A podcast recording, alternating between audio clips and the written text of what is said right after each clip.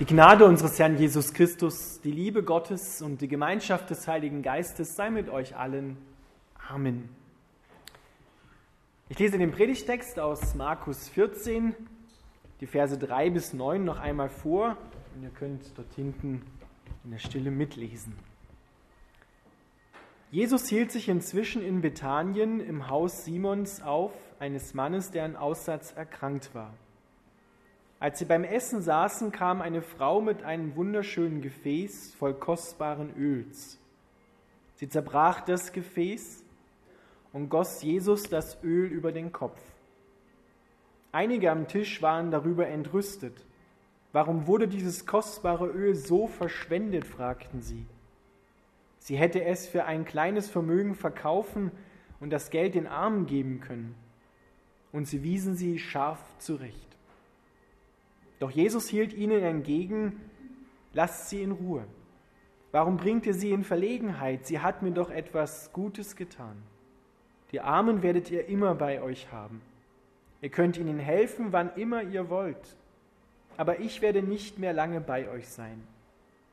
Sie hat getan, was in ihrer Macht stand, und meinen Körper im Voraus zum Begräbnis gesalbt.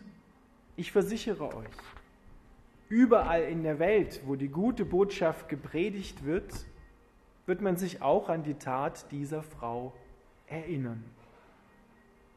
Lieber Vater im Himmel, wir bitten dich, dass du dein Wort an uns segnest und erfüll uns bitte mit deiner Liebe.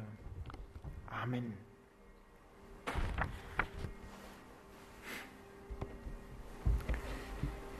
Liebe Gemeinde, wir haben hier ein schönes Beispiel, was passiert, wenn die Liebe Gottes einen Menschen ergreift und verändert. Zur Ehre dieser Frauen, vor allem zur Ehre Gottes, hören wir von ihr, wie sie Jesus geliebt hat. Jesus hielt sich in Bethanien auf, einem Ort, der ganz nahe bei Jerusalem liegt, der ist schon auf dem Weg nach Golgatha, auf dem Weg zum Kreuz. Und sie liegen zu Tisch im Haus Simons, eines Mannes, der an Aussatz erkrankt war. So diese Bibelübersetzung. Der Mann hatte keinen Aussatz mehr, sondern das war meint, er ist geheilt worden. Und auch aus Liebe zu Jesus hat er ihn wahrscheinlich eingeladen, in sein Haus zu kommen um ihm Gutes zu tun. Und als sie da so gemeinsam bei Tisch liegen, kommt eine Frau herein mit einem wunderschönen Gefäß voll kostbaren Öls. Und sie zerbricht dieses Gefäß und gießt es Jesus über den Kopf. Und das erzeugt den Unmut der umliegenden, wohlgemerkt Jünger. Sie entrüsten sich. Da steht dort im griechischen Urtext, sie konnten nicht mehr an sich halten und waren so empört, dass sie untereinander begannen zu reden. Was für eine Verschwendung! Man hätte dieses kostbare Öl, und da steht dann für 300 Dinar verkaufen können. Und wenn wir uns einmal bewusst machen, in der damaligen Zeit hat ein Arbeiter einen Dinar pro Tag verdient. Das heißt, diese Frau hat ein ganzes Jahresgehalt über Jesus ausgegossen. Dann verstehen wir auch ein bisschen mehr, was die Jünger denken. Ein ganzes Jahresgehalt, das hätte man doch den Armen geben können, hätte man ihnen doch helfen können. Ist doch sinnvoll, oder? Solche Ölgefäße mit kostbarem Nardenöl, einer Pflanze, die in Indien wächst und eingeführt werden musste, verarbeitet werden musste. Das waren Kapitalanlagen in der damaligen Zeit. Das waren Lebensversicherungen. Die Frau setzt ihre Sicherheit nicht mehr in diese Werte, sondern sie liebt Jesus, ist ergriffen von seiner Liebe und zerbricht ihr Kapitalvermögen, ihre Lebensversicherung und gießt sie über Jesus aus und salbt ihn damit. Wir lesen im Alten Testament, dass auf diese Art und Weise Könige gesalbt worden sind. Es steht nicht in diesem Text drin, dass die Frau das vielleicht gedacht hat, aber es liegt sehr nahe, dass sie ihn als den Messias, als den König der Juden gesalbt hat. Und das, was Jesus dann sagt, dass sie damit ein prophetisches Zeichen an ihm getan hat, ihn gesalbt hat für sein Begräbnis, das hat Jesus dann gedeutet. Das wusste sie vielleicht gar nicht und hatte sie auch gar nicht im Sinn, sondern sie wollte ihn ehren. Sie wollte ihn lieben. Und was muss in dieser Frau vorgegangen sein, dass sie so viel Liebe bewiesen hat? In diesem Evangelium hören wir nicht, wer diese Frau gewesen ist. Wir erfahren nicht ihren Namen. Aber in einem anderen Evangelium lesen wir, dass es Maria war. Maria und Martha und Lazarus, die drei Geschwister, die ebenfalls in Bethanien gewohnt haben. Und Maria ist diejenige gewesen, wird in der Bibel berichtet, die zu Füßen von Jesus saß und ihm zugehört hat. Was muss in dieser Frau sich bewegt haben, dass sie ihr Kapital, ihre Kapitalanlage, ihre Lebenssicherheit und Lebensversicherung auf Jesus gießt und auf ihn setzt? Das vermag und das kann nur die Liebe Gottes. Einen Menschen so verändern. Und Liebe um das mit den Worten der Jünger zu sagen, die sich entrüstet haben, verschwendet immer. Liebe fragt nicht nach dem Kosten und nach dem Nutzen, sondern Liebe schaut auf den, den sie liebt und den sie ehren möchte und verschenkt sich an ihn. Das Hohelied der Liebe im 1. Korintherbrief Kapitel 13, der letzte Vers heißt ja im Deutschen, nun bleiben Glaube, Liebe Hoffnung, aber die, diese drei und die Liebe ist die größte unter ihnen. Ich habe gestern eine Trauung in Unterschützen gehabt und habe dazu auch eine englische Version, die King James Bibel, angeschaut.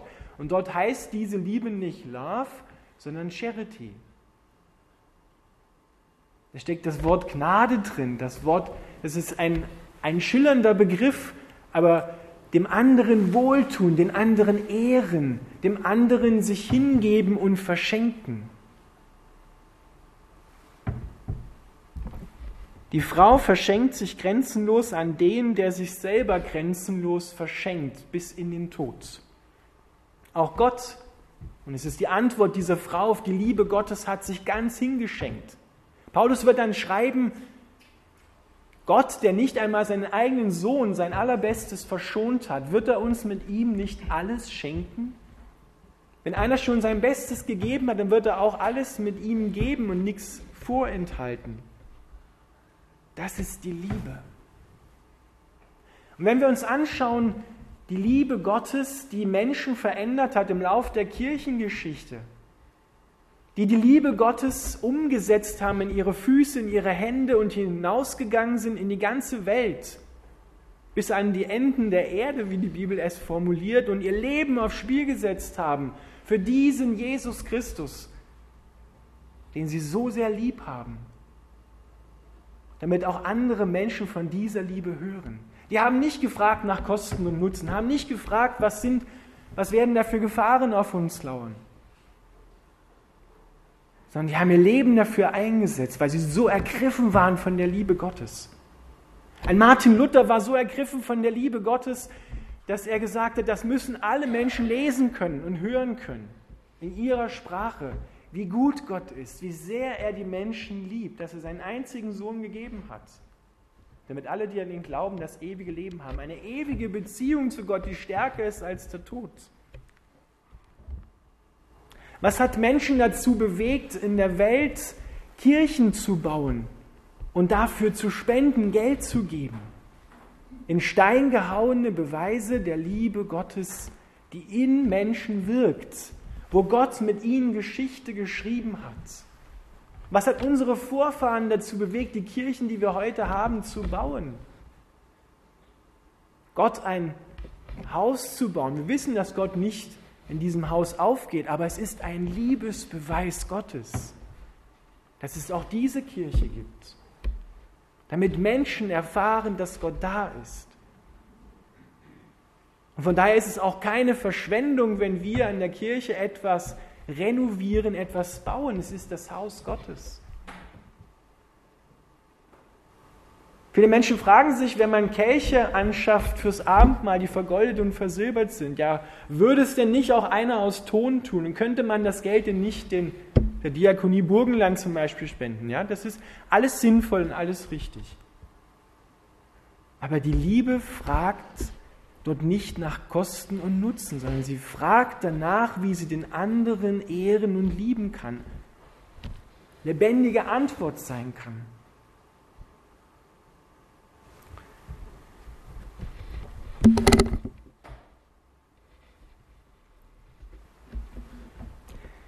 Jesus sagt uns in der Bibel, dass die Menschen an der Liebe, die wir untereinander haben und die wir anderen Menschen zeigen, erkennen werden, wie Gott zu uns ist und dass Gott ist, dass ein Gott da ist. Und das sind die kleinen Dinge, die wir im Alltag erfüllt mit der Liebe Gottes anderen Menschen schenken können. Ein freundliches Wort, ein Lächeln, eine Umarmung, Jemand anders die Vorfahrt gewähren im Straßenverkehr? Jemand anders den Parkplatz überlassen? Einer Dame den Stuhl reinschieben beim Essen? Die Ehefrau loben, wenn sie gut gekocht hat? Den Mann, wenn er etwas Gutes gemacht hat, dass er sich einsetzt für die Familie? Es sind die kleinen Dinge,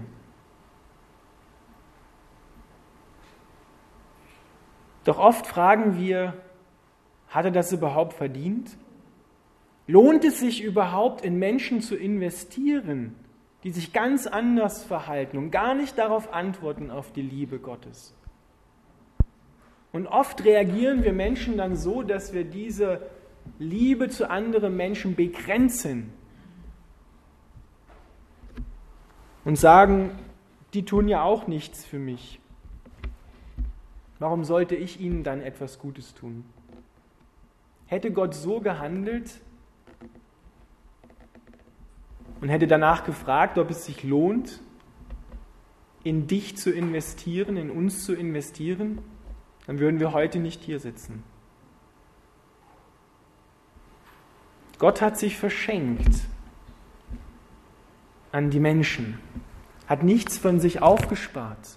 Und wenn wir lesen, dass Jesus sein Leben gegeben hat, dann denken wir nicht nur an seinen Tod, sondern sein Leben gegeben heißt, er hat Zeit mit dem Menschen verbracht. Er ist dorthin gegangen, wo andere weggegangen sind. Im Haus eines Aussätzigen. Im Haus von Zöllnern ist er gewesen, die verachtet waren in der Gesellschaft. Der Abschaum der Gesellschaft, mit dem hat sich Jesus nicht nur abgegeben, sondern er hat sich ihnen verschenkt. Er hat sich allen Menschen, mit denen er zusammen war, verschenkt. Was hindert uns daran, diese Liebe Gottes zu empfangen bzw. uns zu verschenken an Gott und an andere Menschen? Die Bibel sagt, das Gegenteil von Liebe ist nicht Hass, sondern das Gegenteil von Liebe ist Furcht. Die Furcht hindert uns daran, Gottes Liebe zu empfangen und uns an andere Menschen zu verschenken. Die Frau hatte keine Angst mehr, ihre Lebensversicherung auf das, was sie vorher vielleicht gesetzt hat, so symbolisch gesehen, zu zerbrechen und Jesus zu schenken, ihn damit zu ehren. Die Frau hat nicht mehr letztendlich ihre Sicherheit in irdischen Dingen gesucht, sondern sie hat sie ganz auf Jesus abgestellt. Das ist ihre Lebensversicherung geworden. Die einzige, die wirklich Sicherheit bietet. Und die Bibel sagt, die vollkommene Liebe Gottes treibt alle Furcht aus unseren Herzen aus, sodass alle Furcht verschwindet. Dass wir nicht mehr Angst haben müssen, zu kurz zu kommen, dass es uns mangelt, dass wir uns verschenken können, Denn da, wo wir Liebe für andere Menschen begrenzen, dort haben wir Angst, dass selber nicht mehr genug für uns übrig bleibt. Aber wenn wir anschauen, wie reich uns Gott gemacht hat und dass dieser Segenstrom, wie es heute in der Losung noch heißt, die lebendigen Ströme des lebendigen Wassers, die von Gott kommen, dass das nicht ein, eine Zisterne ist, die irgendwann alle ist, sondern dass es ein beständiges Kraftwerk ist, was in uns leben will und dass es nie alle wird. Wir können andere Menschen nur so viel schenken und sie dorthin führen, wo wir selber stehen und was wir selber empfangen haben.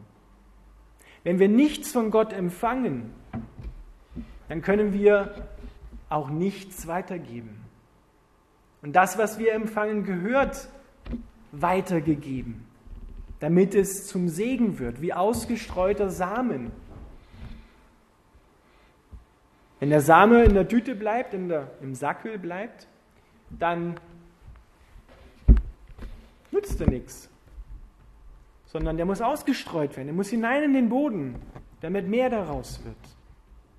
Und deshalb wollen wir in der kommenden Karwoche Ostern wieder genau auf Jesus schauen und uns bewusst machen, wie reich er uns gemacht hat und uns dort füllen. Das ist eine Frage der Perspektive. Wo schaust du hin im Leben? Ist dein Glas halb leer oder ist dein Glas halb voll und wird mehr? Natürlich gibt es im Leben immer Dinge, die schwierig sind. Natürlich gibt es in der Familie, im Beruf immer wieder Herausforderungen. Es ist nirgendwo perfekt und ideal. Aber es ist eine Frage der Perspektive. Wo schaust du hin? Auf den Mangel? Meditierst du deinen Mangel? Oder meditierst du die sich verschenkende Liebe Gottes? Den reichen Segen, den er dir gegeben hat in deinem Alltag. Und auch durch deine Vorfahren, durch die, die diese Kirche erbaut haben. Die gewollt haben, dass es hier im Ort eine Gemeinde gibt Jahrhunderte vorher schon. Das haben die nicht gemacht, um sich darzustellen, sondern in erster Linie, so hoffen und glauben wir, zur Ehre Gottes, zur Liebe, als Ausdruck der Liebe Gottes. Lass dich neu beschenken von der Liebe Gottes, damit du dich verschenken kannst an deine Menschen, die mit dir unterwegs sind. Amen.